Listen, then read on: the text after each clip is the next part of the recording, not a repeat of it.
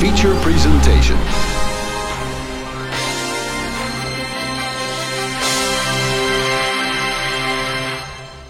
Welcome back to another episode of Couch Trip Cinema.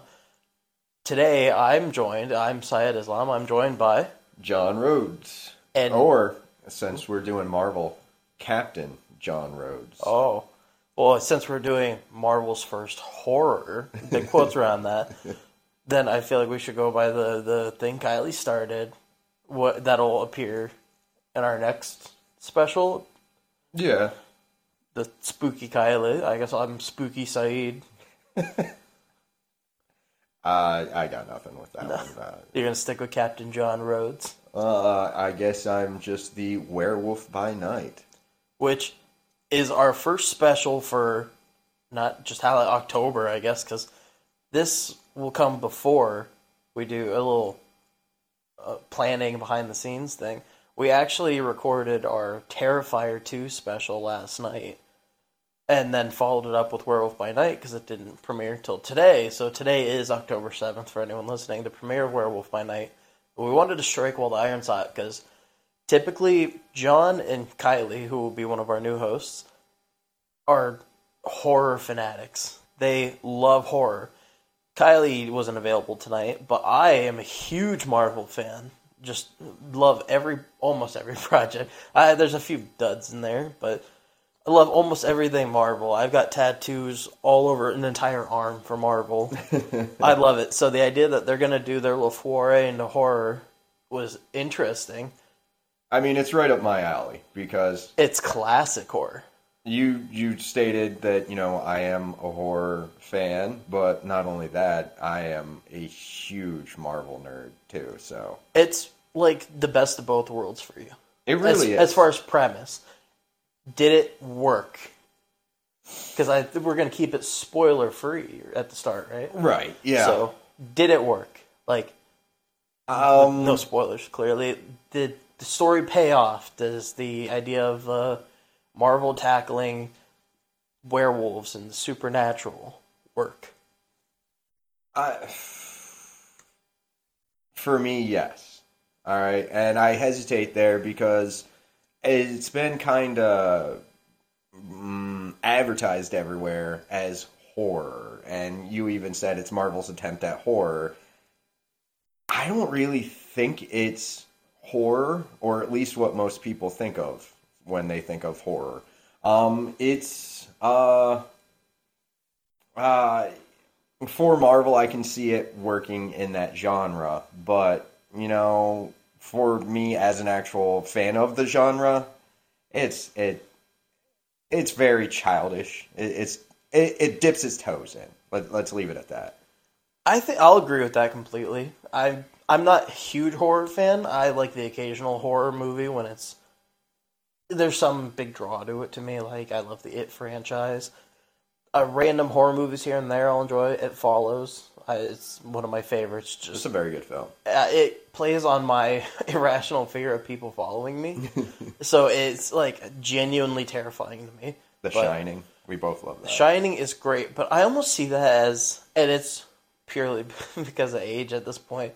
The Shining is almost like a classic to me. It like is. When I think of classics, I think of like You're Gone with the Wind and like Citizen Kane, like films that are so high on a pedestal, like they're so revered that they're classics. And with time, The Shining has definitely become a classic. But Werewolf by Night, I think, even as somebody who's not well versed in horror, I don't think this is horror. Like I, it's that's really a, a stretch, and it's purely because of the material, in a sense. Well, I will say that for Marvel, they go harder than they normally do. Um, and it, it's kind of difficult to get into that without really getting spoilerish. But um, they, uh, I, I would say it's more of a monster film. And would you agree with that? I absolutely. That's where I was leading to. It's definitely a monster movie first and foremost. Yeah. and it's very clear from the way it was done. The director, Michael Giacchino, former composer of lots of Marvel projects and the Batman most recently. It's a love letter to old school monster movies. It's very much the the black and white, the the little cigarette burns throughout the film on the film. There's brief spots where there's just little nods to old school like shooting on film splicing with the little circles to let you know scenes done and it's just little things all over that play into old school like monster i guess it would have been horror then but old school monster movies that just it worked so well Right. Yeah, the there's quite a few homages, um, and uh, I think the approach, even some of the shots, you can tell some homework was done, and um, it's I will say it is competently done, and I was impressed that it was done practically too. I mean, obviously there's CGI, blood, and different little things, hmm. but the monsters are practical, and I really appreciate that. I was on the fence about how the werewolf would look. That was a big worry for me. I think it looks fantastic. I think the practical effect of it itself is great. The the face is what scared me. I was really scared because it's easy to mess up werewolf face. I tend to prefer the more wolf-like face in itself, like the full hair, like head, essentially the wolf-like head. So when it's more of a Wolfman scenario, I'm more worried. But since they're leaning towards this classic monster movie, I almost prefer the, the Wolfman type thing instead. And that's clearly what they were going for. I mean, there there are hints in the face of uh, David from uh, An American Werewolf in London, like mid transformation, but clearly, I think the big influence was uh, Werewolf of London, uh, early 1930s, one of the before even the Wolfman, one of the first werewolf films, and I think they took a lot of inspiration with like his face design from that. So. I only have one complaint, and it was that they didn't decide to make this a movie, like a classic, like a, a normal like hour and a half, two hour movie. It didn't really feel fully flushed out. It just, There's so much more of that world I want to exist in, like that whole hunter world. Like, Right. I mean, that's in the trailer. I feel like that's okay to mention. I wanted to know more about why this exists, how it exists. Like, it kind of feels like a tease. It feels like it's really opening up the world to Blade and Black Knight from Eternals and that supernatural edge of the Marvel universe that feels like it's just about to explode now. Yeah, I mean that could be where we're leading with the next phase. Uh, maybe I don't know. Maybe maybe we're gonna split off, and you know we'll have our space operas, and then for our more grounded Earth, I can't even say that. For our Earth based, maybe we'll be more monsters. Marvel really seems to have like branched out into all these different edges of essentially film film genre. Yeah. Like you have your space ones, you have your cosmic ones, which I I see it more like the your space ones like Guardians, your cosmic like Thor, where it's like okay, yeah. space magic, so it's weird. Uh, you're on the ground like Iron Man, the Avengers does more credit Daredevil, She Hulk, all those moving forward. Your your pure magic, Doctor Strange, your Werewolf by Night, supernatural horror-ish monster stuff. Because that in Marvel is its own world in itself between Blade and well, obviously werewolves and there's I think there's a mummy involved too in the Marvel comics. There's this whole monster mash type world out there. the there's essentially a a Marvel version of the old school Universal monster movies. Yeah, I I think they at some point had them all. I know there's a Frankenstein, and I I'm sure Marvel has at some point had a version of all the classics. And uh, you know, I don't know what they intend to really do with that this property. I don't know if this is just a one-off and they're done done, or if this is just kind of leading into another uh, Disney Plus series that's going to explore this, or if they're just going to leave that to Blade and um, the Dark Knight and, and Dark Knight, the Black I know what you Knight. meant. Yeah, I know what you meant. Yeah. Um, just really what they're gonna do with this is is interesting because I think it would honestly be more interesting to follow the female protagonist from this and kind of really explore this world. What was her first name? I know her last name Elsa. Bloodstone. It's Elsa Bloodstone. I'm curious if I. I'm sure that's a Marvel character. Has to be. I want to look it up. I'm gonna wait till later, obviously, because this is, uh, of course, always a first impression review. So there's no research involved. I, the closest to research I came was I knew just from the comic series that. That's a spoiler. I guess I'll save that. Okay, well, I guess we kind of talked around it quite a bit. yeah, I don't Um, really have much left spoiler free to say about I it. I mean, yeah, complaint wise, um, like I said, my biggest complaint is it honestly just kind of leaves you feeling like it's a tease. We get a complete story, but really it's just such a snippet of this world that you're just left wanting so much more. And that leaves me feeling slightly disappointed. But that's honestly a benefit of the project because that's definitely not like a, a bad thing. Right, It's a yeah, complaint. I want more. but it's a a, a selfish complaint. Right, right. It's like I just had two delicious slices of pizza and I haven't eaten all day. So obviously I want more of that pizza. Right. So Uh, I guess another complaint I have, it, it kind of falls into the same complaint of wanting more, is that this is it's TV fourteen. It's only fifty five minutes long. I I feel like this is Marvel testing the waters. I really wish that, and I know they're owned by Disney, so it's kind of a struggle.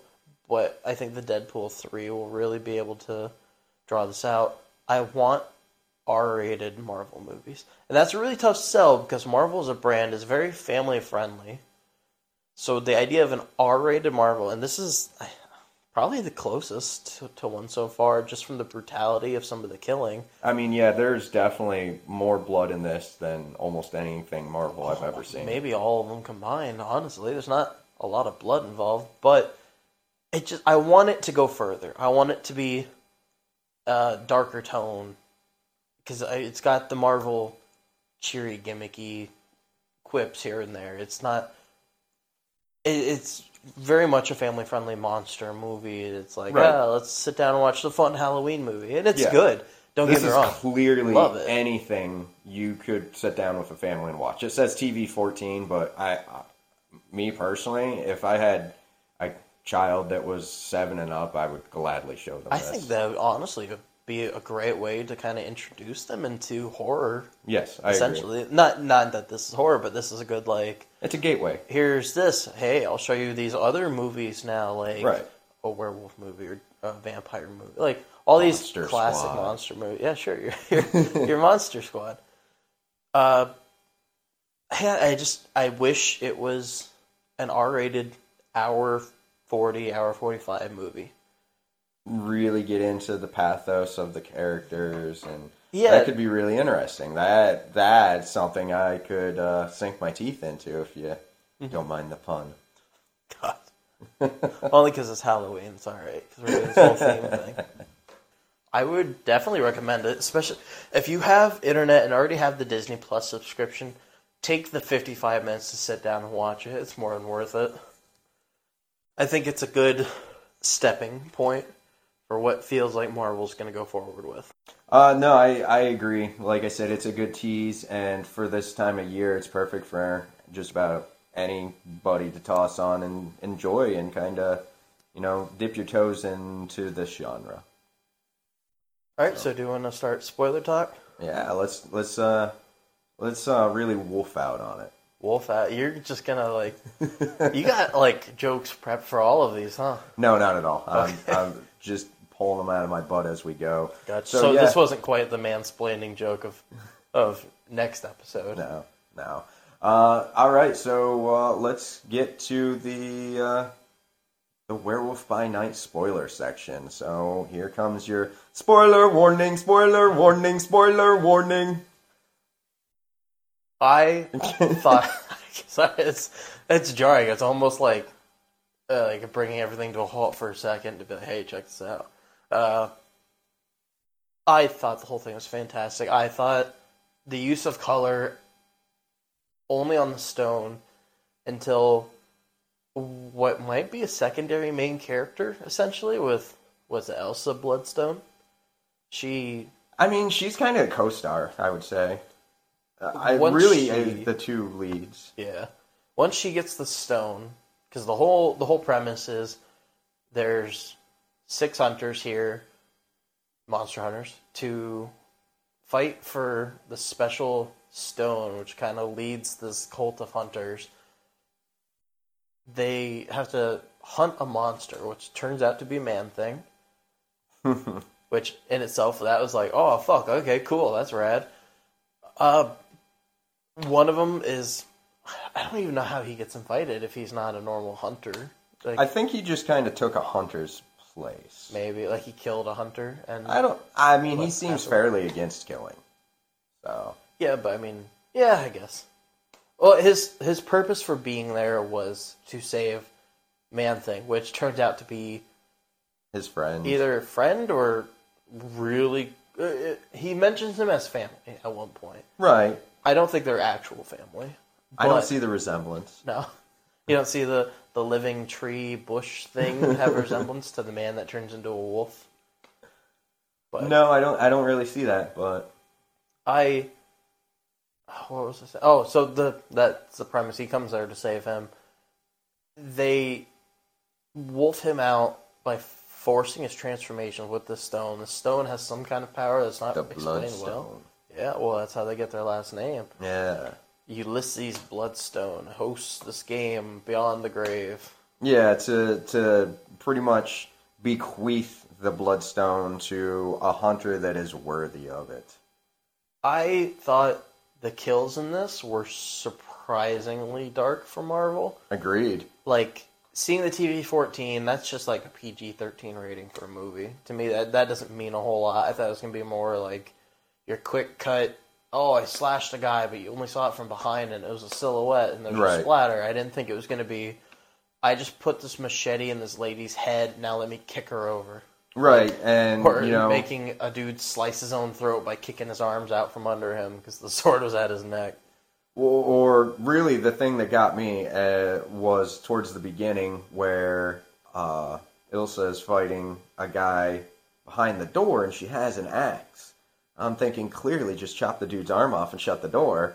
And then she chops the dude's arm off. I was like, "Oh shit! I didn't think we were doing that."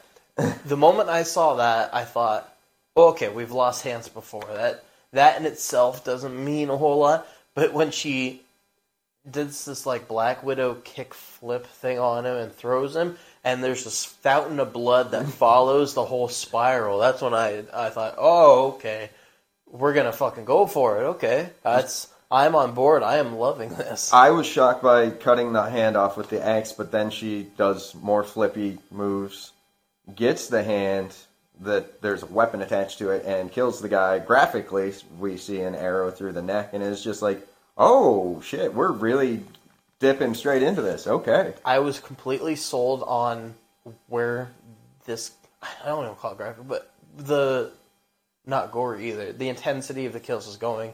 The moment she leaves that that guy's corpse behind, and she had shot him in the throat with his own little dart wrist crossbow, and you see the the dart go through the throat, and it's coming up out of his mouth. Yeah. I thought, oh, okay, fuck it, yeah, let's let's fucking do this. That's awesome. Through this, we're also following. Did we ever Jack? Right. Jack was his name. is our main character's name. I guess we're spoiling. It's so the werewolf. Yeah, Yeah. it is our main character. Yeah, and you know, it, I think it's fairly obvious uh, who is the werewolf just by watching it, because even even the way they're they're talking and stuff, it, they telegraph it pretty fucking hard. So going into it, I you started saying you had a theory right about the time that he starts leading the pack because they pulled some special, you know, fucking domino or whatever.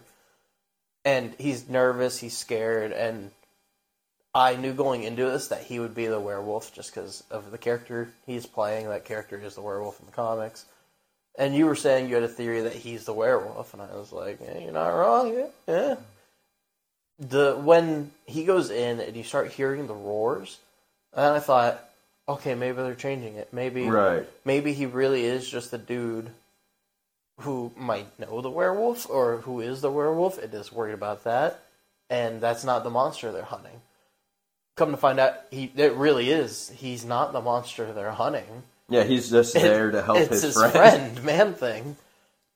But he becomes the monster that's hunted by the end. Yeah. He's in the cage. He's the the monster that's supposed to kill their sacrifice because she betrayed the cult, the Elsa Right. Bloodstone.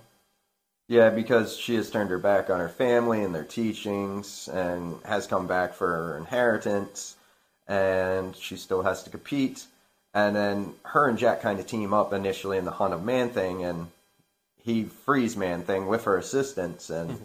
everyone turns on them obviously because of this because, you know, they're hunters and they think it's merciful just to slaughter the monsters. Right. Save future death, which I'm sure at some point made sense, but it's. I mean, the story's told from the monster's point of view, so it's always going to be. Skewed. Yeah, it, it's Marvel. It's Yeah. going to be. No, it's a good guy. He's just misunderstood, which is like it's the same debate I have with my brother and my dad about Bucky and the Winter Soldier and as a character, where they think, oh, he just needs to be put down. He should be dead. And it's like, but he was brainwashed. And it's like, it's hard to make that argument because he tell that to the people whose family he killed, that which was Tony. yeah, that's the whole premise of Civil War. Essentially, the the end fight is he still killed those people. He still did those things. It, whether he could help it or not, that's a different story. Maybe death's not the right way, but it's understandable why people would think that way. It's kind of the same idea, I think, with the werewolf, where Right. he's very clearly a dude who seems to have it control. He says he has his systems in place, and even when he knows they're about to fucking wolf him out and against his will, he makes a point to try and save her through sniffing her all around, getting a good scent on her, visualizing her, explaining to her like you need to maintain eye contact. Don't break eye contact. And it works. And I would I thought that was a really cool detail. I, I really like that because he's very hesitant. He clearly, you know, he even talking to her, he expresses that the werewolf is separate from him. Hmm. And I like that as soon as he realizes that they're going to force the change on him, he is doing everything he can to save her life, knowing what's about to happen. You know, trying to hmm. memorize her scent, her face, and giving her, you know, the the hints of, you know, don't break eye contact and you know the things that he taught her before with Man Thing. You know, mm-hmm. say the name and I really enjoyed it because it added a layer to the fact he's not just oh it's just a werewolf. He's a, a guy that has it in place. It's not just. I feel like it could have been really cliche and tropey if it was just oh I love her so I recognize her and don't kill her. It's very much he added a practical element to that of like oh I've got her scent so I know her. Mm-hmm. So the wolf, not whether he knows or not, subconsciously knows her and just out of instinct won't kill her. He, he still is skeptical, but he gets that scent and she maintains that eye contact, so he just kind of gets up and leaves. And just ignores her completely, which Yeah. leads to the le- lends to the they're separate entities where he doesn't know why he knows her. He just says fuck it and fucks off into the woods. It's Yeah, and uh, kind of skipping over, but the the final battle, I, I thought the werewolf slaughter was pretty cool. I mean, I would have liked it if it was a little more animalistic. I think that would have been better. But with it being Marvel, I understand the the kicks and flips, and I get that's it. that's where I wish it would have been more R. Like I, at one point he does kind of bite into a dude, and he, I think he bites his ear off. Yeah, I I wanted it to go further, and because a lot of the kills are on just random guards, it doesn't matter. I wanted to see him like bite into a dude's neck and like rip out a chunk and blood spraying everywhere, or like slash it because they show him slashing at these metal doors and it's leaving these deep claw marks. If he just like slashed a dude's arm off or something, mm-hmm. like I wanted more gore, which is really funny because next week's special, Terrifier 2, its whole thing is gore, and I sat out because there's no way I could do it. I just, I, I, slashers I already hate. Gore is, and this movie's whole premise is gore. I had to take a step back. Well, I, I think, like I said, if it was more animalistic, I I think it would play truer to the character because, like, when he's running up the wall and then diving on a guy, it's like it looks cool, and But- that's typical Marvel. But he's just like kicking a dude and he dies. It's like, eh. He's he's a werewolf, and it should be like a dog attack. Is, is how I feel. Like you know? he should have pounced him. Rather Yeah, than a lot just, of like, pouncing, drop kick him claws, and across the teeth, room. and yeah. I think there should have been more of that, but I, I'm not really detracting because I'm just happy Marvel dipped their toes in this, and I think they they gave it a good shot. And um, I I will say that I know uh, a lot of times, at least with recent Marvel, it's kind of felt like uh, comedy has been kind of shoehorned in or forced in, and it felt natural. It, it kind of worked with this one, I would say. Uh, I'm trying to remember what you were saying right before your pause. The it being Marvel and obviously, okay, you're saying you didn't want to detract from it because of what they still did, essentially. Mm-hmm. With it being Marvel, I almost see it being Marvel as a crutch, like, or maybe not a crutch, but it, the fact that it's by Marvel is holding it back. And Yeah. that feels bizarre to say as somebody who has tattooed Marvel shit on his body. Marvel's holding it back because this is a lot of fun and it could have gone farther. I want more from it. I just I can't say it enough. I wanted more of it and from it. And it just the fact that it's Marvel means I it won't be gory. It won't be uh, bloody. It won't be like visceral. It won't. It won't really embrace the nature of a werewolf project. It's and I think it worked, but they leaned more into the the man that doesn't want to be the monster and be nice and happy, which is good. I thought that was a really cool character. I thought uh, I thought it was yeah. I really liked the character. but it's not. They they took away from the werewolf to do it. Yes, I'll which agree there. is fine. I. It's just that I just wanted more blood. I wanted. It, I don't want to say. I, I don't want to detract from it because I, this whole point is me running in circles until I remember exactly what I was going to say, which was they still pulled off cool kills. Like her, They did. The, seriously, the her slamming the machete down into the lady's head, and I, you know, I thought it was just gonna be a, like from the side view you barely see, but then they pan over and the fucking thing's in her head, and she just kind of kicks what's left of her over, or she's holding the dude down up almost against the sword, and then kicks his arms out, so he slices his own throat on it. And, And- and the man thing kills. Holy shit, we didn't even talk about those yet. No, no, no. Yeah, he bursts people into flames. like disintegrates them in the most painful looking way possible. Starting with the what would you say the Scottish Yeah, the, character? I European of some sort. Yeah, I, I, imagine know. like this big kilt wearing Viking. uh, I kind of got a Viking vibe. Yeah. Yeah, like I don't know. I got this uh, this old warrior type guy. Like he's more of the Yeah. big brute. Uh, I give me a giant axe and I'll start swinging and Yeah, he said he'd been hunting for 30 years, so And had fifty seven confirmed kills. yeah, 57 confirmed kills, which they mean monsters by. Right. So. Uh, he's the first victim to Man Thing, who, by who just jumps out of a bush, grabs him by the head, and disintegrates it. You hear him screaming the whole time, disintegrating him, and then what's left is the, the husk and bones. It's just nothing. It's like paper mache skin left. It's, it's surprisingly brutal for Marvel. It, it's more than just. Uh, it could have been like twig fingers through the chest, and then he's dead. Mhm. It's well, let me burn this body apart. Let me put a machete in the girl's head. Let me yank a bitch back by a fucking chain. Like all of these fun, interesting kills. The throwing the stepmother's body into her dead husband's coffin, making it pop, and his head goes rolling across the room.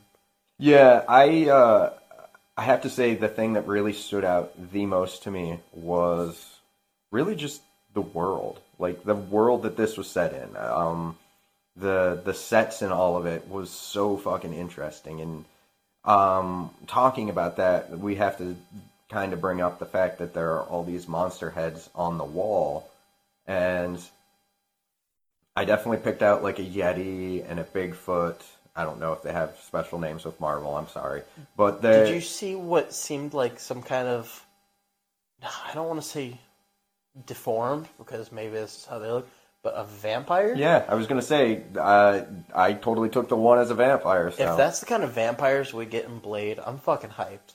Yeah, 'cause I- very monstrous. I'm bored of the I'm a guy who has slightly sharper canines. Ooh, like give me some fu- and that's what I thought was cool about the werewolf and man thing is like we're getting these creature designs over these uh, humanoid personified designs.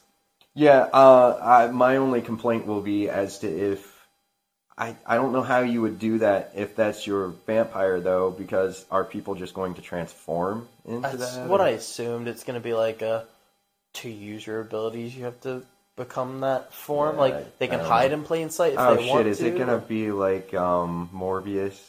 I didn't see it. I didn't see it either because it looked like trash, but I know they like morbed out because it's Morbin time. I I don't think that was ever actually said in the movie. I I- I don't again, know. I haven't seen it to confirm or deny that, so who fucking knows? But and I I just I don't have any time in my life for Morbius. Never. No, I was saying it from that first trailer. Even before then, I was telling you this is just the shittiest cash grab.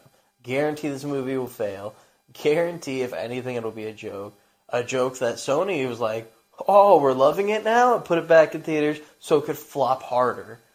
Fucking loved it. I couldn't have been more like, like just eating that shit up, mm-hmm. fucking loving it because I was so right. I hope they burn that to the ground, like that universe. It, it boggles my mind though because Venom does good numbers, and it's like they they look equal quality. That's what I, I hated Venom Oh, when it absolutely. came out. I still hate Venom, and I hate the Carnage movie even more, which blows me away because I like, think that was the worst film I watched that year. it just is like I don't know how they keep making these stupid decisions that keep making fucking money. That was pissing me off. So I was really scared of Morbius. Like fuck, here's an even bigger piece of shit, and it's, it's gonna make fucking money. Yeah. And then it flopped. I couldn't have been happier because I was like, oh fuck, now they gotta wake up and and smell the shit in their fucking bed with them. Cool. No, that that just means they're gonna make Madame Web and and the fucking wrestler one. I don't even remember with Oh, Bad yeah. Bunny. Yeah, remember we talked about this in our first true episode. Uh, which I think that just got its director. finally. yeah, I saw something about that. and I couldn't didn't really care less. Yeah, I thought about sending it to you, but then I thought it doesn't fucking matter. Who gives a shit? I think Sony is just they're really riding Marvel's coattails pretty Yeah. hard, and it worked for Venom, so it's hard to blame them at this point because Venom made a billion dollars somehow. Fucking, I mean, Aquaman did too, so who fucking knows anymore? But Venom Two made less. I think it only made six hundred mil, but it also came out in COVID, so it's hard to say if it was a success, or not. And they're making a third, so clearly it was good enough that they're like, we're to keep going, or either we're to try again. And I love that it had to have been a bargaining chip that Tom Hardy comes into Marvel for Marvel just to be like, yeah, we're not actually using you. that's what when because Let There Be Carnage came out before Spider-Man: No Way Home by like three months, two or three Something months. like that, yeah. I in those two three months was terrified that Marvel were actually going to entertain the idea of keeping that Venom in their universe. Just the idea of I I the Tom Hardy Venom is just a slap in the face to any fucking Spider-Man fan. It's if if anyone's a true Spider-Man fan, they will fucking hate that Venom because it's just so good. How do you have Venom without Spider-Man? It doesn't make sense. The whole premise of Venom being obsessed with Spider-Man was Spider-Man's like, "This is cool," and then it went, "Yeah, fuck this," and it's jealous. Mm, It's- yeah. that's the whole premise of why it hates him so much. And, Just because he rejected it. and and, yeah. how does Eddie Brock exist without fucking Peter Parker? Eddie Brock is his fucking bully. That's the whole point. Is like he's this jackass that hates Peter Parker, either in high school or as an adult. They change it sometimes with Flash Thompson, but I- like, I just I don't understand. Like, the pieces were there. They had Tom Holland Spider Man already. They could have done it. Marvel never said no to it. They they had the rights. They could have done it, and they said, "Yeah, fuck it, we'll do our own thing." Mm-hmm. And it made a billion dollars, and I, but just angry about it. I'm still I'm still angry. Can you tell I'm still angry? I mean, I'm not arguing with you. I honestly think Topher Grace's take is better. It's truer to the character. it's I mean Topher Grace is the wrong actor for it, but just it's not anything against Topher Grace because I enjoy Topher Grace in other projects. He's not Eddie Brock. Eddie Brock is like six four and like three hundred pounds of muscle. Like he's Oh, but it's okay to recast and reframe some characters. Like what? Oh, we were talking about Velma before. Oh, okay. It's- I honestly. That's like- I'm being facetious. I don't give a fuck here, people. I'm excited for that. It actually looks good. Yeah, the trailer really sold me on it. Uh, you know, I was thinking about something today. We're going off on a Scooby Doo tangent, but we're only at 38 minutes, and this is a Uh, 55 minute project. I was going to say the movies. The I I don't even want to call it a movie. It- the project's very short. special presentation. Yeah. Okay. Sorry. It definitely felt too short, but I noticed that all of the the stuff that's coming out for Velma right now, there's been no Scooby Doo picture, and it kind of seems like it's an adult animated series, right? Like maybe there are more adults in this. Wonder, So I no wonder, talking dog. I wonder if the dog's dead. Oh, like like he passed shit. away after they were done with it. Like I don't know. Uh, it's just a thought I had because like I why- honestly hope we finally get the take where it's just Shaggy that hears them talking because Shaggy's fucking high as shit. that would be amazing. That would explain why he's always eating fucking dog treats. Yeah. He's so high he doesn't give a shit. Yeah, that's that's the take I want. I want the adult Scooby Doo movie where James Gunn almost got it made. I know. I shouldn't say he got it made. He al- he wrote. He was a part of what was almost an adult Scooby Doo film. I mean, the one that did get made, he did write. So That's what I mean. Like Yeah. he he was he was not a director yet. It wasn't until Slither, I think, right? I want to say, where he was kind of like, "Hey, let me," or somebody in his team was like, "Why don't you just do this?" But that that movie, you can even see the remnants of what was an adult movie. Like Shaggy's fucking love interest is named Mary Jane. yeah. Come I mean, on. it it wears it pretty obviously on its sleeve. Fred in Daphne's body is talking about seeing himself naked, checking out her body. Like it's a, it's a very PG thirteen movie at the slightest. It's, Yeah, but I would love that adult take where you know you you put them you know in this world where they're trying to solve a mystery, and you could even make it more adult where you know it's uh, like a, a slasher type situation, and Shaggy's the only one that hears uh, Scooby talk because he's high, and you can really play off a lot of different things with that. But Well, I mean, you make it the adult thing. You don't even have to do just pot. Give him like Shrooms. real fucking drugs. Like yeah, shrooms. I mean, I don't want to see fucking. No, I'm not saying like he's shooting there. black tar heroin. Yeah, or. I don't no. see that, But man. like, like things that would make him trip, trip. Like Yeah. that, it explained why he would be so terrified. Him and the dog, because uh, dogs inherently are like, oh fuck, oh fuck, all the time. Mm-hmm. And if he's on like hallucinogens, and this dude wearing what was probably a shitty costume of like a knight or something, or a boogeyman coming at him, he's seeing that as this fucking trippy thing coming to end his life. Like And you could really play with that too. I mean, you you, could could almost see. make that his perspective of the world, like jump back and forth between it. Yeah, exactly. You could use that to your advantage, where you're getting the cartoon version where the ghost is glowing and really fucking creepy, and then Fred and everyone else just sees Like a this dude a shitty sheet. costume Yeah. running by, and they're just like, "Why are you so scared of this? Let's just figure this mystery out and get this guy." It would. I mean, even looking back on it, it would explain why they were always so scared. Like, just it almost feels like the pieces were always there. They were just waiting to be put in properly. And then I, I don't know if you ever saw there was some uh, Scooby Doo animated series, like uh, probably mid 2010s, like 2015 ish, where they went this super story driven route and had this lore where Oh, was- Scooby was like act- actually some like ancient descendant of a god, and they go into this weird Egyptian shit, and it's like real lore, and like all the mon- monsters are real in this world, and I always meant to watch it, but then Is that the one where it's not just episodic, but it's you know story driven Yeah, throughout the entire like- series? And I have seen some of that. Uh, I haven't obviously seen the entire series, but uh, from what I remember, it's actually the best Scooby Doo there is. it's just a shame that it's hard to sell Scooby Doo. Uh, yeah, you is- say that, but every generation has a version of Scooby Doo. Yeah, but it's also always the. It's almost like Teenage Mutant Ninja Turtles, where every generation has it, but it goes on for like two or three years, dies, and then comes back five years later. Yeah. So it it always fails, but it makes just enough money in the meantime. They're like, fuck it, let's do that again.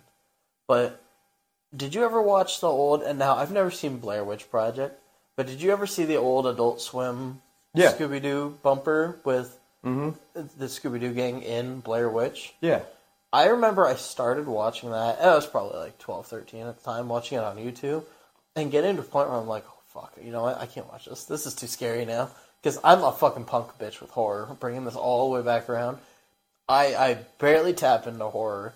So, a lot of shit I have to say no to. It, I'm still, even at this age, I'm like, I, I can watch most of it, but the gore is where I get unsettled. Uh, you brought it up, so i it's the Halloween season, and we're on a tangent here. Uh, the Blair Witch Project, I think, is a masterpiece.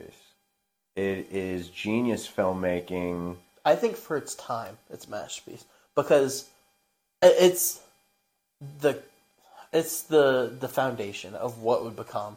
Like people say, John Carpenter's Halloween is a masterpiece, and while I don't see it that way, I understand it. Like I appreciate it. It is what laid the groundwork for slashers as a genre in itself.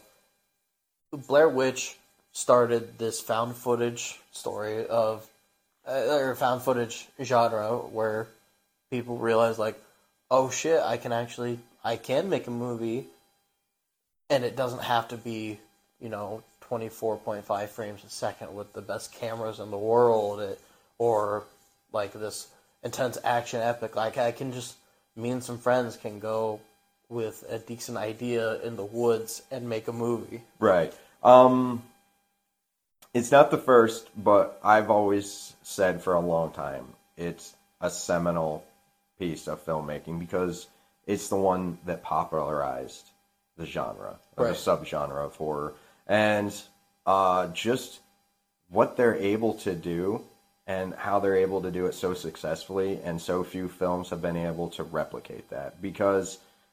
I think the genius part is in how they made that, and it leaves the product feeling voyeuristic. Like you feel like you're literally watching someone's like home videos or something like that. Where so many times you watch found footage and it doesn't feel like that. It feels half manufactured and Like Paranormal Activity.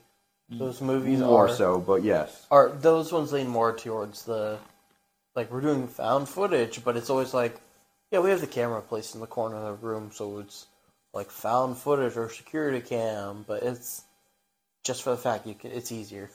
You Yeah. don't have to do as many camera tricks. Where Blair Witch almost leaned into. I can't, I feel weird saying this because I haven't seen the film.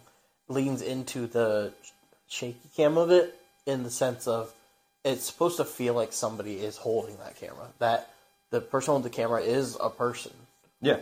Where, and say like, I I don't like it in Cloverfield. I don't like it in Paranormal Activity. It never feels like an actual person behind the camera. It's because they're always professionals, whereas the Blair Witch Project, the three people you see on screen are the only people out there that are filming, that are doing all of it. It is them. Now, you know more about this than I do because I haven't seen it, and you love this movie. I love it. I've spoken to uh, the director Ed Sanchez uh, three times, I want to say now, and so yeah, I'm I'm pretty steeped in it. I'm a hardcore fan. You say it was just actually the three people in the woods, and they had maps, right? Like you have to hit this destination here, Yeah. here, here.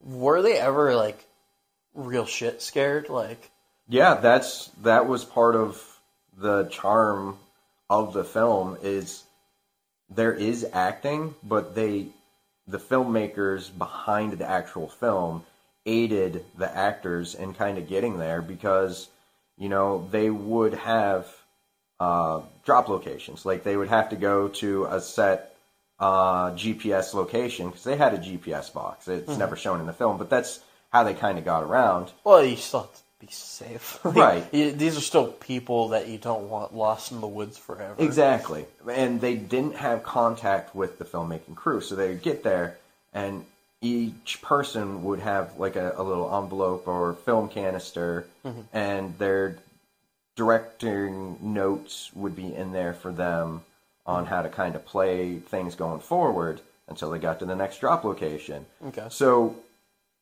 you know, you play each other, the you play the characters off from each other. Mm-hmm. And then during the night, you know, those night scenes, they didn't know what the fuck was going on. They didn't really know if it was somebody out in the woods just screwing with them, if it was the filmmakers. They didn't know. Right. So they would go to a spot where they're supposed to camp, set up camp, and then the filmmakers would play music or come up and touch their tent and have Okay. stuff like that going on, and they just didn't know. See that from what because I've seen parts of it. I shouldn't say I've never seen it. I've seen parts, not enough to say I have any idea what the fuck's going on, but from what I've seen, it always sounds like they're in genuine distress. Like they are actually scared. And in my head, even think about the idea, like, because I'm such a fucking wuss. Even if there was nothing going on, just walking through the woods at night freaks me the fuck out. I'd be out there like, hey guys, I, do we want to even do this fucking movie anymore? Maybe we should just fucking like. I, I swear I saw McDonald's over the tree line there. Like it's just fucking. Let's go get a Big Mac and call it a call it a day. we'll hit it again in the daylight. Let's let's get out of here. Yeah, I mean, I, I think they really played into it, and uh, you can kind of really get deep into the weeds with it. That uh, is it really ethical how they did it? Because you know they were leaving them food rations, and they started leaving them less and less, and they were waking them up in the nights and stuff like that. So they were depriving them of sleep. They were pushing them more into this hysteria, They're, they're and you can see that Yeah. As the film goes on. And that's why it's so authentic is it's a them filming it. Mm-hmm. It's all improvised and they are really pushed into these states. They're not fully acting. I mean, they're obviously playing a part, but you know, you playing hysterical and you being driven to the brink of only getting 2 hours of sleep, being hungry, being fucking cold, and mm-hmm. then that's part of your character. A lot easier to play. you talked about it being unethical. I, it, it's a weird line to draw where that really did. I mean, that is essentially the success of the film is Yeah. how real it feels. Because the point of the movie is it's a scary fucking movie, and that comes across. It fucking works. There are people who are, I'm sure, still terrified of that movie. The premise of it is alone freaking me out. Like I said when I was 12 or 13, the parody of it by like a Scooby Doo was in there freaked me out. I couldn't fucking do it. So it, it works, and it's like the art of filmmaking, but at the cost of the, the trauma of real people, and that's why there's like your Screen Actors Guild and Right. all of these uh, the unions because you can't do shit like that. And this, I mean, obviously, this is like some kids out with a camera. They're like college students out there with a camera. They're like, yeah, we're gonna go make a movie Right. and they're not working with unions and guilds and all that. And they could do that, but that is, I, I almost, I'm trying to think as the director, or would you be okay with doing that? Say you are working with just enough star power that you have a choice of if you want to involve the Screen Actors Guild or unions. Do you do that so you have the star power, or are you? I'm asking you personally. Are you willing to forsake that and go torture your actors with the chance that they just say "fuck this" and quit? Because there's a fine line you got to draw. Because there's still people, Right. I mean, and knowing you're putting your your actors through this. Because in a sense, you are their boss. You are leading them through this. Do you ethically, like, or not even ethically, morally, are you okay with doing this? Would you do it? Not knowing how it turns out, the success. This could be a big fucking failure or this small project that nobody really sees. You know, the thing that gets me, and, and you asking that question, and I say it gets me because I realize the very first thought that goes through my head is, well, what is the project? I mean, am I making Blair Witch? Because in that case, I mean, I fucking love that film. So yes, fuck those kids. Yeah? Yeah, you're you're getting a Twix today. That's your fucking food. and guess what? You're gonna be scared. I'm gonna leave you a fucking little baggie of your friend's teeth. Not really, but But, like, okay, so now you, you're willing to go that far into the method of it all. But Now- in all reality, if if I was Ed Sanchez and I have talked to him about it, but oddly enough, I've never thought to ask him how. How he felt about it. Well, not only that, but how informed the actors were, because had it been me, that would have been part of the discussion. You were would- going it to would be out there, to be, right? Like, yeah. I could see why he wouldn't if he didn't. I don't know if he did or not. I could see why he wouldn't. But morally, I, I would have to. I would. least. Uh, That would be part of the discussion on taking on the role. Is I want to push you to this, and it's it's not to torture you. It's for the betterment of the art. And, And- hopefully you get somebody who understands that Yeah, aspect it- it's- and goes through with it. We're we're going to be talking like, okay, you're going to start off with you know three thousand calories a day, Mm-hmm. and by the end of this project, we're going to have you down to a thousand. Okay, so we're going to shoot for what, say, four weeks, and this is what's going to happen throughout this. Like, I would be very informative up front with my actors, so they knew what they were getting into. Right. I mean, that way, I f- would feel okay with it, and they wouldn't be as confused because I think that if you confuse them, they're more likely to quit the project. If they're just out there confused, why am I so scared? Why am I so hungry all the fucking Right. time? But if they're out there knowing, They can still be annoyed, distressed, yeah, but have this thing in the back of their head of like, just fucking deal with it and Yeah. get through this. I agreed to this. This is all part of it. Mm-hmm. I've got you know a week left. like, there's still enough emotion behind it that they can sell it Yeah, pretty easily, but enough rationality to not say fuck this and leave. Yeah, I'm not gonna have you know panicked kids running out of the woods, being like, "I'm done, I'm done." Yeah, Yeah. waste all this time. Okay, so then opposite end of the spectrum, you have the method of it all, and it doesn't work. And I'm specifically thinking of Jared Leto, Suicide Squad, sending his castmates dead rats and these fucked up gifts and shit like that. I mean, that's total opposite there. That's just douchebaggery. I mean, I get method acting and trying to get into the character. Okay, That uh, doesn't mean that you have to involve everyone else. Shia LaBeouf not showering on set of Fury I, for however fucking long it was. I don't know how long that. It, there's no, there's no good amount of time, any more than two or three days. yeah, it doesn't. like, dude, come on. That's, I mean, even I personally, I can't do more than a day. I'm like, no, fuck it. Stuff I'm- like that doesn't make sense to me. Uh, when I'm talking method acting to me, I'm saying study what your character should be. If he's a blacksmith, try it out, get a feel for it. You know, lock yourself in a fucking room and get in the mindset of that character. I'm not saying be a fucking douchebag that refuses to shower or gets a bunch of tattoos because that's what your character has. Right. Or, no, that's fucking childish and non professional to mm-hmm. me be a fucking professional. There's nothing wrong with locking yourself in a room and figuring out that character. And okay, you want to be called, you know, Philip on set or whatever.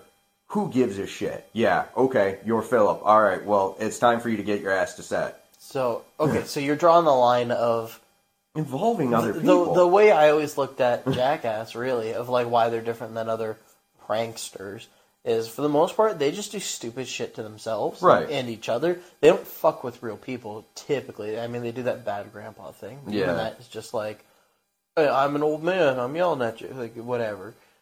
But they don't fuck with other people. So that's kind of your sentiment on this is as long as you keep that shit to yourself and don't just be a fucking nuisance to everybody else, it's fine. Right. Yeah. And like uh, we've talked about horror before. I know a couple of the guys that have played uh, Jason specifically for the Friday the Thirteenth series wanted to be method, and they wouldn't talk to their castmates. They wouldn't eat around them. They wouldn't take the mask off around them.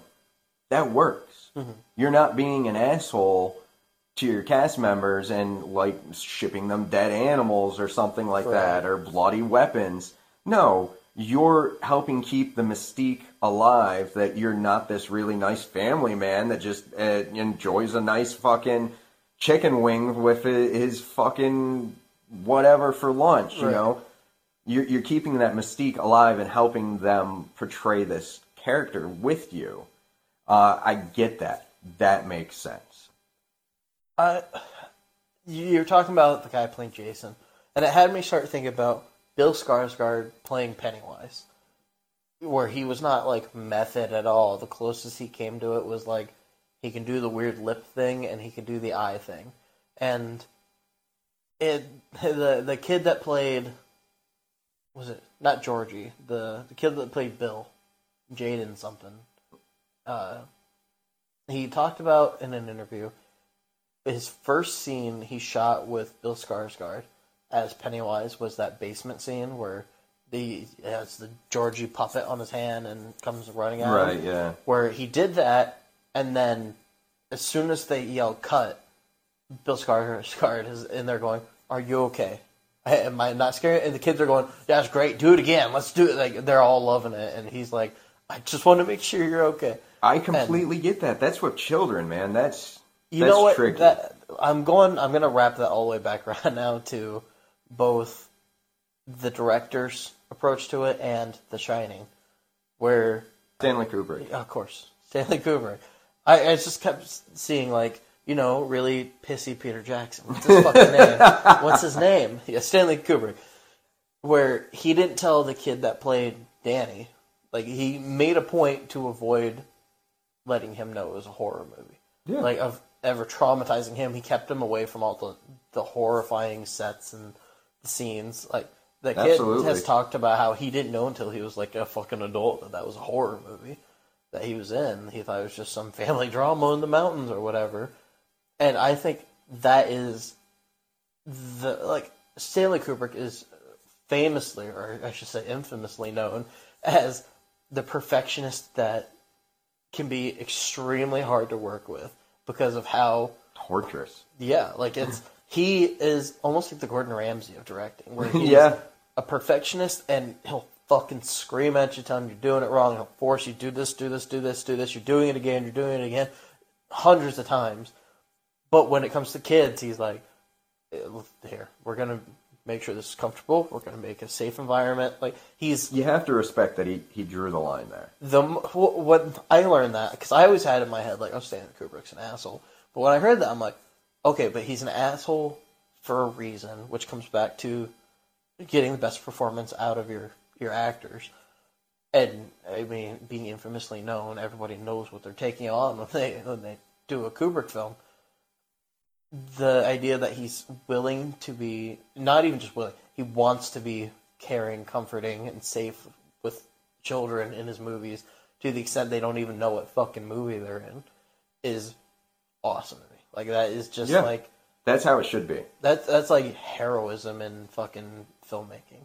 Yeah, I I mean I think filmmakers like that just because of how our world is today is not going to exist. Like we're not going to get another Stanley Kubrick with his filmmaking style. We're not going to get another um, William Friedkin with his horrific style because he did not play it safe with children um, or anyone. You know, it almost feels like there's not the same.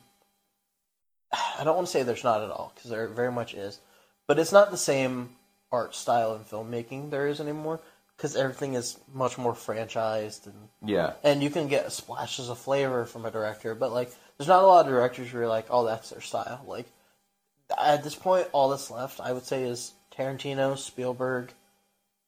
Uh, Jerry Bruckheimer. My god, He's got a style. I thought he was just a producer. Is he a director? I think he's directed some. I don't know. But like, like you could watch a Tarantino movie. Like if I put you in a theater, you had no idea a new Tarantino movie had come out or knew anything about it. In half an hour, you're gonna be like, I think this is a fucking Tarantino movie. Half an hour, man. You're That's not uh, giving that's me much being credit generous. there. That's being generous to, and I don't mean just you, but I mean like an audience person Right. that has any idea of a Tarantino film. They're gonna uh, they're gonna think, oh, this is Tarantino or a Spielberg movie. right. There's just a, a style, a flair he has in just right spots and time. J.J. Abram.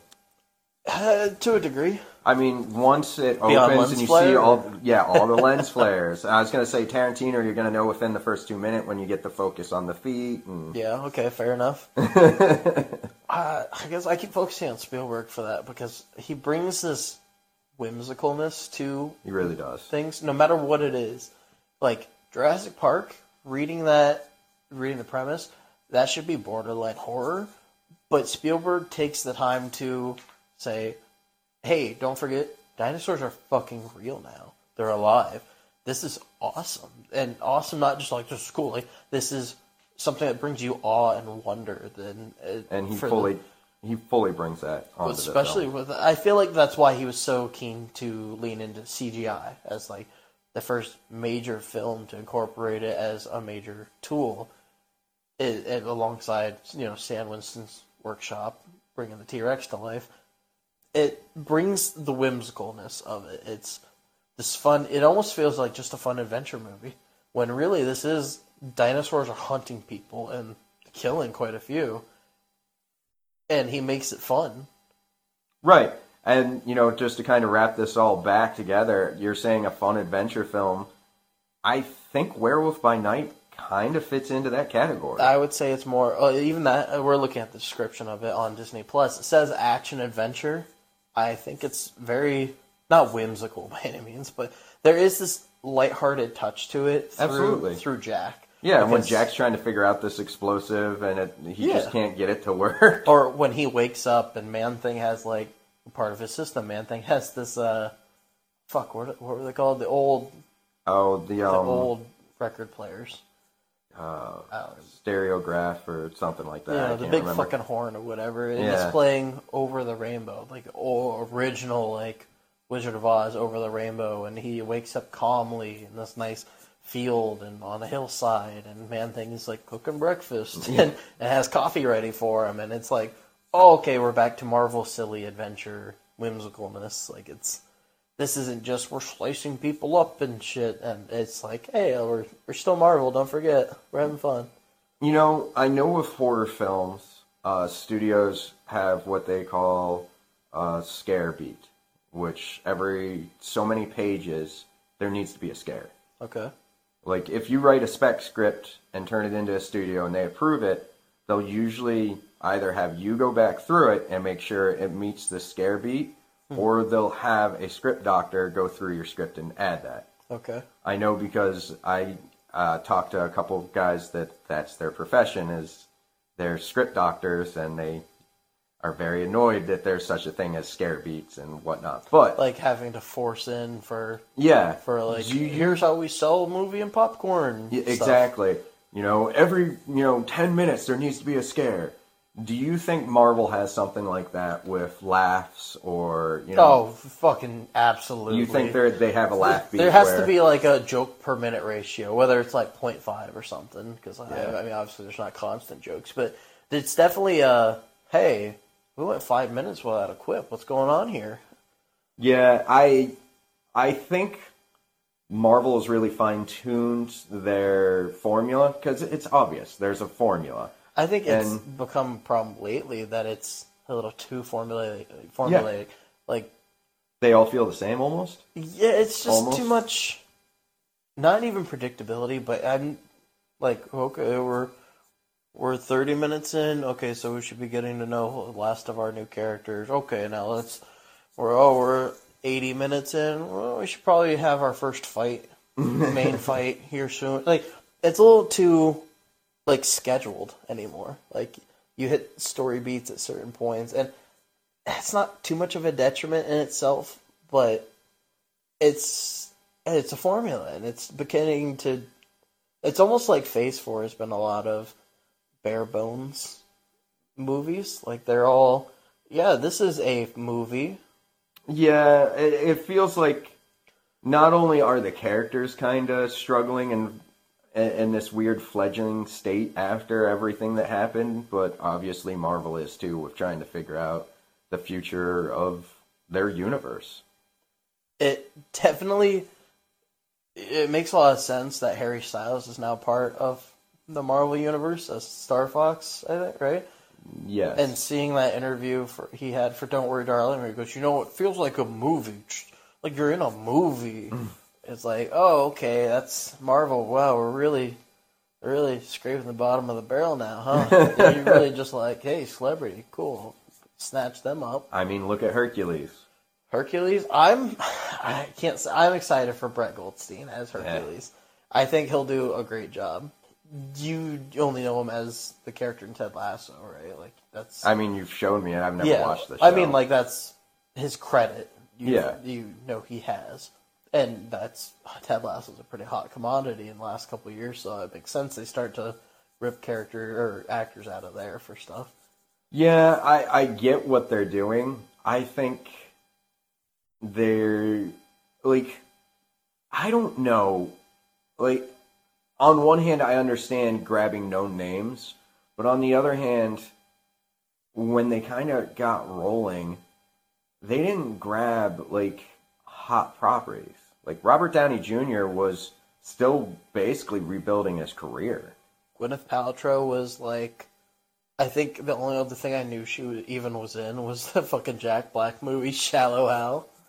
Um, you know, Terrence Howard, who I don't even know what the fuck he's. I guess he was some kind of Oscar nominated at some point, but I mean, a lot of people are nominated, and you go, eh. uh, Chris Evans. I mean, he had been the Human Torch. Essentially, he was a B movie actor. He, Yeah. he didn't do really even even those Fantastic Four movies are like Those kind are B of movies. they're B movies. Yeah, they're like these are superhero movies, haha. Whereas obviously Marvel started more of a yeah, but it's a it's a movie first. Yeah. And that happens to have characters that are superheroes.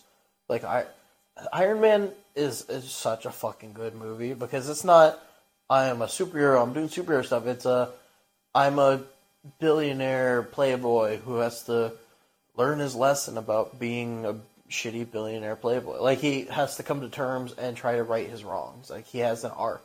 It's- Right. It, it felt like there for quite a while they were grabbing up and comers or people really trying to establish themselves yeah. or reestablish themselves. Chris Hemsworth. Yeah. I think the only big name they really had from the start, like big big name, was Sam Jackson. Yeah. And even that was more of a he's playing a character role. Like it had already been clear that in the ultimate storyline of the comics that they had based the new Nick Fury off of Sam Jackson. Well- so then to bring in the actual Sam Jackson for it was like a okay, that's fucking cool. You know, I, I have to take a step back because they actually did have Ed Norton as the Hulk to begin with, but I don't know how much Marvel was involved with his casting, to be completely honest. Because, Did That was Universal their- publish it? huh? Did Universal publish that or like you know what I mean? Like Yeah, that was a Marvel property, but it was in conjunction with Universal. There's a lot of studio issues, and I'm Yeah. sure I'm sure Universal said, "Well, if we're doing this, we're getting an actual actor." Yeah, And then you know it's Ed Norton being like, "Well, if I'm gonna do it, I'm gonna, it's gonna be my movie," and he takes control and makes it, you know, the Incredible Hulk, whatever. I actually like it. I don't. I just don't think it's, it's just so boring. It's like, it's like I feel like I know Ang Lee's Hulk is bad. Don't get me wrong, but visually it's more entertaining. Like you have these brighter sets. You have these, even the scene where he's fighting dogs for some fucking reason. It's a cooler The Mutant Hulk dogs. yeah, but it's like a cooler scene idea of like he's fighting off like monsters or whatever, and at this cabin in the woods, he's not just I'm in a city smashing, and then guess what? I'm in a city smashing again, and all the military's mad. I'm in a city smashing. Yeah, I think. Oh, what am I fighting? I'm fighting another Hulk. Ah, like it's Well, I, I think really the push was at that point in time to get away from that colorfulness and everything that superhero films had been prior, and really Right. just kind of ground it. And I feel like it was too much though. I don't know, I still like it. It's okay. I don't have. Uh, I don't. I'm not like "Uh, it's awful. I'll never watch it. It's just like it's never something I'm purposely going to put on. But if like Savannah want to watch it, I'd be like, all right, sure. Yeah, But, see, uh, we're talking about it, and it's like hmm, maybe I'll watch that when I get home. If But- anything, I want to go back and watch Ang Lee's Hulk to see. I kinda- I guarantee it's bad. Oh yeah, But I want to know how bad because I haven't seen it in full since I was probably eight. It's been a very long time for me as well, and I am curious just because I know Ang Lee is a good director, and I'm It curious. seems like he's pretty hit and miss, honestly. And I'm saying this off of misses like Hulk or Gemini Man, which I never saw. But to round this out, you just saw Nosferatu the other day. Yeah. A special screening event. yeah, the that being 100th classic- anniversary. That being classic movie monster, I wanted to ask how well Werewolf by Night is as a movie, a monster movie. Like how well Like an homage to those. Yeah, like does it? Would you say Werewolf by Night could go? Obviously, not side by side Nosferatu, just because of its cult re- uh, reverence. But like, would you put it in the same world, like category? Would you say like, oh yeah, you, you like Nosferatu, Wolfman, Frankenstein? Hey, maybe give Werewolf by Night a shot. Here's what I'll say, having watched it, because I I I love all horror. I I love the Universal monsters.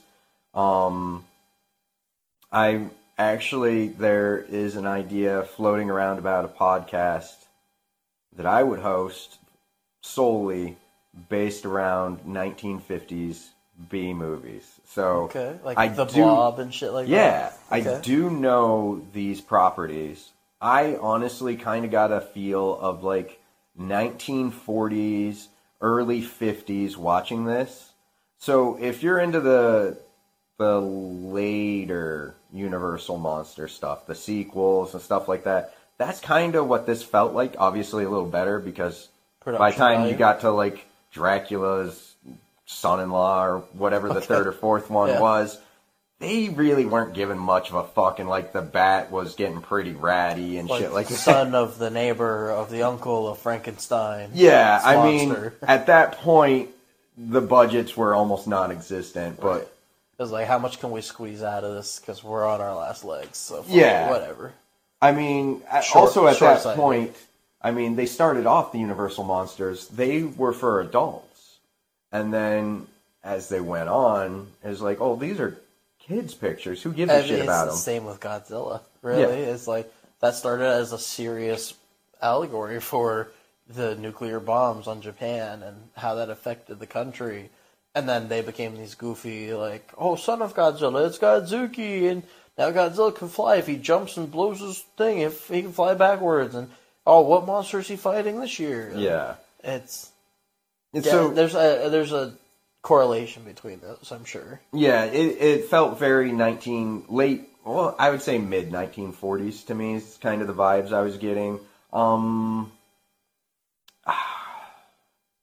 I maybe Wolfman, but there's there's more to Wolfman too. But I'll also, I, I mean, we're only getting a snapshot. We're we're getting literally this one night and these people, so it's it's really hard to compare to anything like that. But I would say that if you are a fan of those, uh, at least give this a shot. Um, then again, if you're a fan of this, it might be something fun to try out with the family. You know, if Start you have kids. into those old classics. yeah, I think it'd be worth it. I mean, this is very much like a stepping stone into that world where it's like homage, but not to the point you're just ripping it off.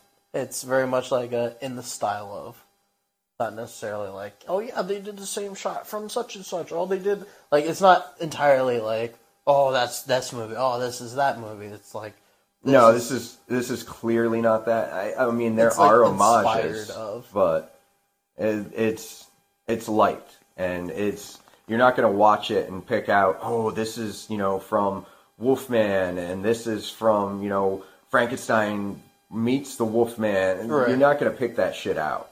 But there are clear homages, there are clear inspirations throughout this entire special presentation. So, out of five stars, what would you give Werewolf by Night? Ugh, fuck. Um, that's Are we really doing hard. half stars or just? I, I I'm fine with half stars. Yeah, I'm kind of stuck on this one because it is so short that it's really hard to fill to feel fulfilled from it. You know, I, I that man, that's a tough one. Just judging on it, what I got. Uh I'm I'm gonna I'm gonna say three and a half. That's It's exactly where I'm landing. yeah, just above average. You know. it's it's hard because it's it's enjoyable, but It its detriment is that it really needed to be R. Really, like give me. I shouldn't say needed to be because it's fine without it, but I it, it's I'm giving a very selfish review on this. I want it to be R. I want it to be another hour long. Give me some more story, and give me the blood. Give me the gore. Give me the violence of this monster. Give it just I need more oomph. I need Marvel to have more faith in this and be like, you know what? Fuck it. We're putting out a Halloween movie to compete with because October is a month of Halloween movies essentially. Right. That's a whole market in itself. So if Marvel said, you know what, we're throwing our hat in the ring, and really just backed it because it almost feels like somebody had that idea and they're like, what about uh, an hour? We'll give you a TV movie. I I mean, yeah, this really does feel like they're just testing the water. It's like, is there an audience for this? Because yeah, that's my biggest complaint about this too. I don't need the R. I think what they gave us violence wise is fine, and I'm okay with it. Which is weird coming from me. But I agree. It should have been, you know, another 40 minutes longer. It, give us an hour 45, two hour film. Mm-hmm. Really flush this all out. And, you know, I could see this being, you know, four, four and a half stars. I doubt it's going to get a five, but it's definitely going to go up just by evolving that world and bringing us more into it. You know, honestly, I could see this. Talk about weird correlations and shit. I could see the, the way this ended, where he's not really on the run, but he just slaughtered a whole cult of hunters. That's going to be on someone's radar. If they did like a Rambo style, he's being hunted by the hunters now. Not necessarily to the same degree, because Rambo's more of a drama, but him being hunted by hunters and having to survive through a night. Because it's worked before. I, I I'll preface it by saying I would give Ready or Not four and a half, maybe five stars. That movie is so much fun to me. I love that movie, and that's kind of the same premise I'm getting here. Uh, You know, from the trailer, that's kind of what I thought we were going to get is more of the mystery of who's the monster. Mm-hmm. And that's what I was really kind of expecting. And you saying that, that's more what I want. I want. being hunted, like you, Well- if you're gonna follow the monster, you should feel the monster's peril. Like the idea of being hunted is tense. You're knowing that because it's easy to sell humans are bad and evil and they ruin everything. So being in the monster's shoes, running and running and being scared every moment that someone's going to leap out and end it. It's Well- your tension right there. I think you couldn't really do this with the sequel, but what I would love is if this Bloodstone cult of hunters, whatever organization, eh, or if they're just rebels, say go to um, a vacation resort. You know, so it's an isolated area, and they lock it down. So you you've got like twenty hunters Right. and you lock it down. They don't know who the werewolf is, and they're waiting for the moon to come out. And then you have this constant tension. You don't know who the werewolf is, and then you're following Jack, and then eventually he changes, and we lose that mystery aspect. You know, Act One's over, and then you get into the whole him trying to avoid the hunters, him trying not to slaughter people. You know, Right. you really play into that, and I think that could be fucking amazing.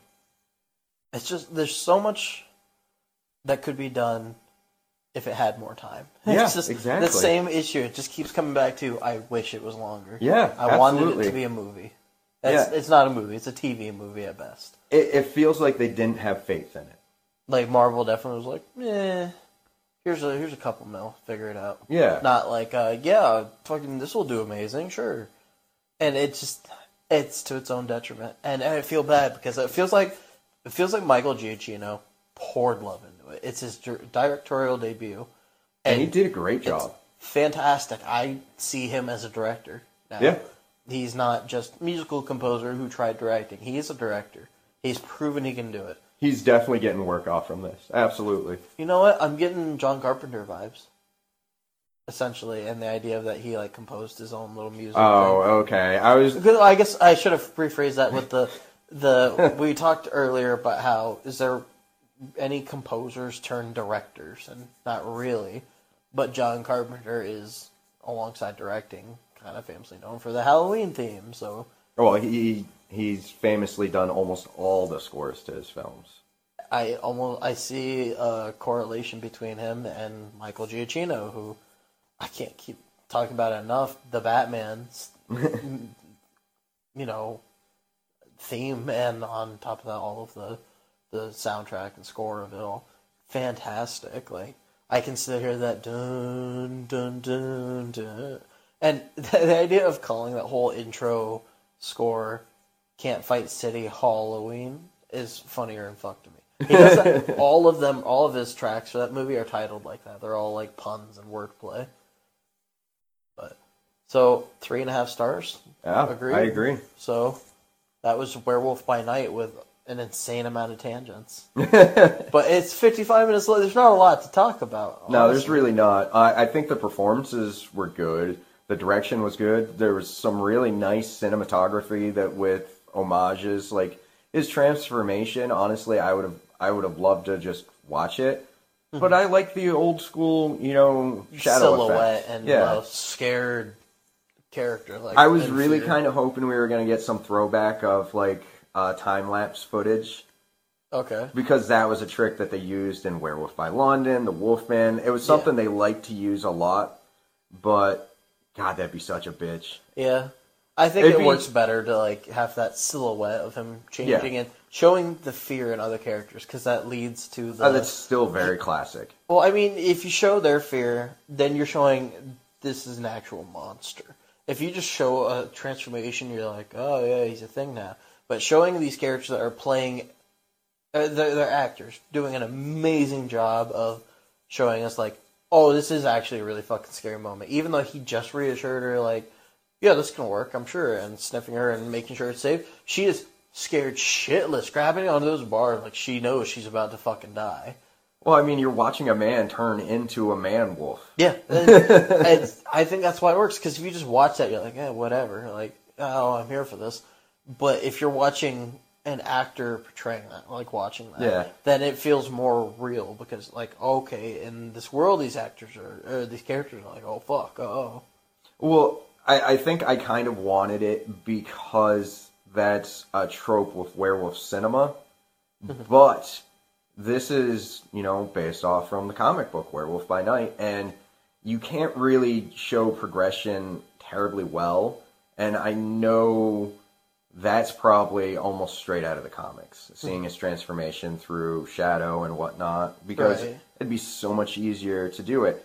Yeah, I'm sure you could do several panels of the the fur growing in and stuff Like, like, one that. page's worth of transformation. Well, you don't even have to do that. Like I'm thinking of Ghost Rider. I'm sorry, I've never read Werewolf by Night, but I was a big Ghost Rider fan, and I know you usually get like three quick panels of his face melting away to the skull. and then lighting on fire. Yeah.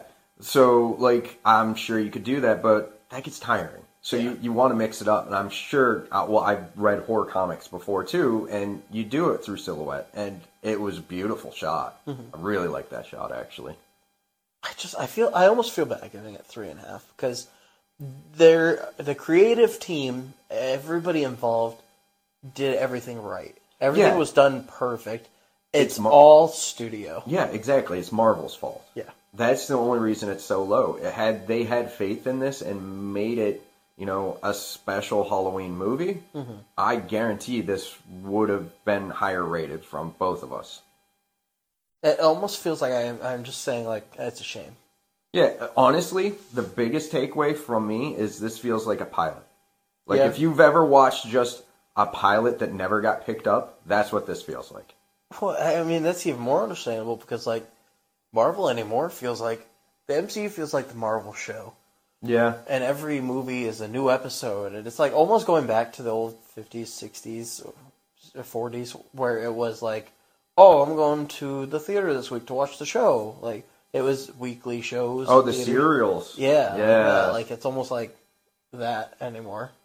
Yeah, no, I to a completely much longer, uh, you know, time frame. But I mean, if you're showing four a year, and then all of these Disney Plus projects, it just it's getting overwhelming. And It is. the idea that of all the things they're doing, they wouldn't give this an hour forty five is just shameful. Well, I think it's just because of the content. Because they they the first one listed is horror. Yeah, So I think that's why is they're so hesitant of tipping or dipping their toes into that world. I think that's why. well, they can't mess with that Disney name. That's you can't fuck with the mouse. Well, what do you what do you think they're gonna do with Deadpool then? Because they've already said that Deadpool's not gonna be restricted. Yeah, but is it going to be labeled Marvel Studios Deadpool, or is it going to be, you know, 20th Century Fox still? Because I mean, they it's didn't. just 20th century now. What? They lost the Fox. It's just 20th century. Oh, is it really? yeah, Huh. Fox weird. doesn't exist. that's been erased. Oh, okay. Well, I mean, that's still a, studio. It's Yeah. still that, and I mean, Disney has always had Touchstone if they wanted to put out, you know, more adult R-rated projects.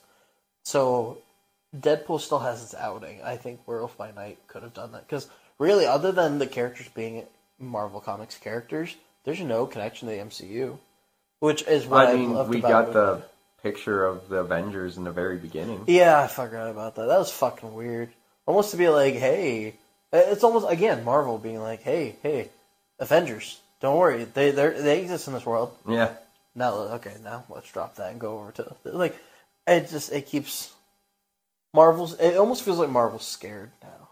Do you think we will get Werewolf by Night and Blade? I don't think so. No. If anything, I was genuinely surprised Moon Knight didn't show up because Moon Knight, like I was telling you earlier, made his comics debut in Werewolf by Night.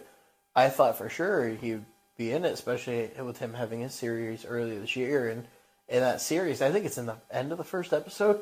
He's he fucking beats to death this like lycanthrope type creature in a bathroom. It just fucking slaughters it. So, do you think we will get more of the werewolf, though? Do you think we will? Yeah, I don't think this is the end. Of you, it you think all. we'll see more of him? Do you think we'll see more of Man Thing? It depends on how well he's received because they almost played him like a gimmicky character, like Groot or something, Kind like of. the cutesy character. Like, oh, he's cool, so you got to stick him in everything, like your Baby Yoda is your Groots. I mean, I they made a great pair. Yeah, I'm I'm not disagreeing at all. I think just if they're gonna continue it, Man Thing is always gonna be in it now, mm-hmm. whether it's just a cameo or what. But he's going to be in it just because of his likability in this. I will say this: I I honestly, for what I want out of Blade, I can't see him fitting horribly well. Um, Man Thing or the Wolf Man here? I'm saying their combination. Okay. because I don't really see them breaking them up. I can't see them working. Um, maybe Moon Knight, but why why waste them in that? Mm-hmm. I would honestly love if next year we get a series in October. Maybe I. It's just I.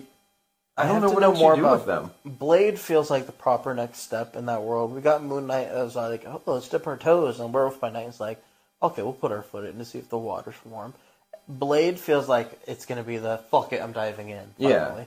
So I I have no opinions on the supernatural stuff. But Blade is still from the hunter's perspective, so I think it would be really cool Yeah, but to he's oppose that. Vampire hunter. He does he give a shit about like werewolves and shit? I, I think so in the comics. I don't know. Yeah, me neither. I don't know much about Blade. I haven't even seen the old Blade movies. I've seen the movies. I even saw some of the TV series, but I've never read the comics again. So Well, that's a three and a half from both of us out of five. That comes out to a seventy out of a hundred. It's like it's fine.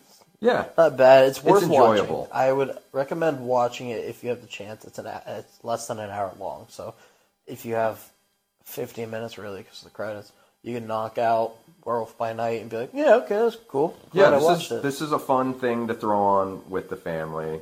Um, and uh, Halloween spirit and such. Yeah, absolutely. Uh, there's really no reason not to. I mean, yes, Syed did say, and we've both said, our score is three and a half, but that's because it's so short. Yeah, It's, it's nothing against it or the filmmakers. It's just, it feels too short, but it's still enjoyable. It's still a fun watch. and we're a podcast that gave Bullet Train a four out of five. like, like I feel like we're we try really hard to explain why. Like we're not just like, oh, it's not that good. And we were explaining why it's not better. Yeah, four or stars. why- It was good. Like why we Bullet Train was like we went in knowing it's gonna be a dumb action movie, and it was a really fun dumb action. Yeah, so it delivered. wins. It it is what it is. Yeah. Where sometimes like this feels like it was scared to be what it is. Like it's Marvel being scared to do a true horror. Yeah, scared to commit. Yeah. Yeah. Go all the way. It feels like everybody involved did their best to make it as good as it is. It's great for Yeah, what it, it it is. really is. It just feels like Marvel was afraid of wolfing out. Okay, so we'll, we'll end on that one, right? Well, thank you for listening. Uh, we now have social media. Uh, we don't really do anything on Twitter or Instagram just yet, but both of those are. Uh, tw- I think Instagram is Road Trip Cinema Podcast, or just Road Trip Cinema. Twitter is Road Trip Cinemas because somebody already has Road Trip Cinema apparently. Really? Yeah, that seemed like such a weird one. Like if you told me road trip movies or whatever cinema, I was surprised that that was already taken. But our big thing is we have a new page on Facebook. We had a group, now we have a Facebook page, Road Trip Cinema. You can, I mean, just search that and you should be able to find it. Yeah, pretty easy. find. Uh, like, follow, subscribe, report, flag, delete, hide, reply. I don't what, eh, whatever the buttons are available Definitely are. report. just- definitely report. Oh yeah, you got to report because we gave this a three and a half and gave Bullet Train a four. you got to You got to report us for that. But just do all of it. I, we appreciate all the listens. Uh, our next episode will be Terrifier two, which we actually recorded yesterday, where we introduce our new host, Kylie, Spooky Kylie. Uh, more than happy to have her. I thought she was fantastic. Yeah, hopefully, uh, hopefully everyone enjoyed this show. We'll enjoy the next one and enjoys all of us. Okay, bye. You've arrived at your destination.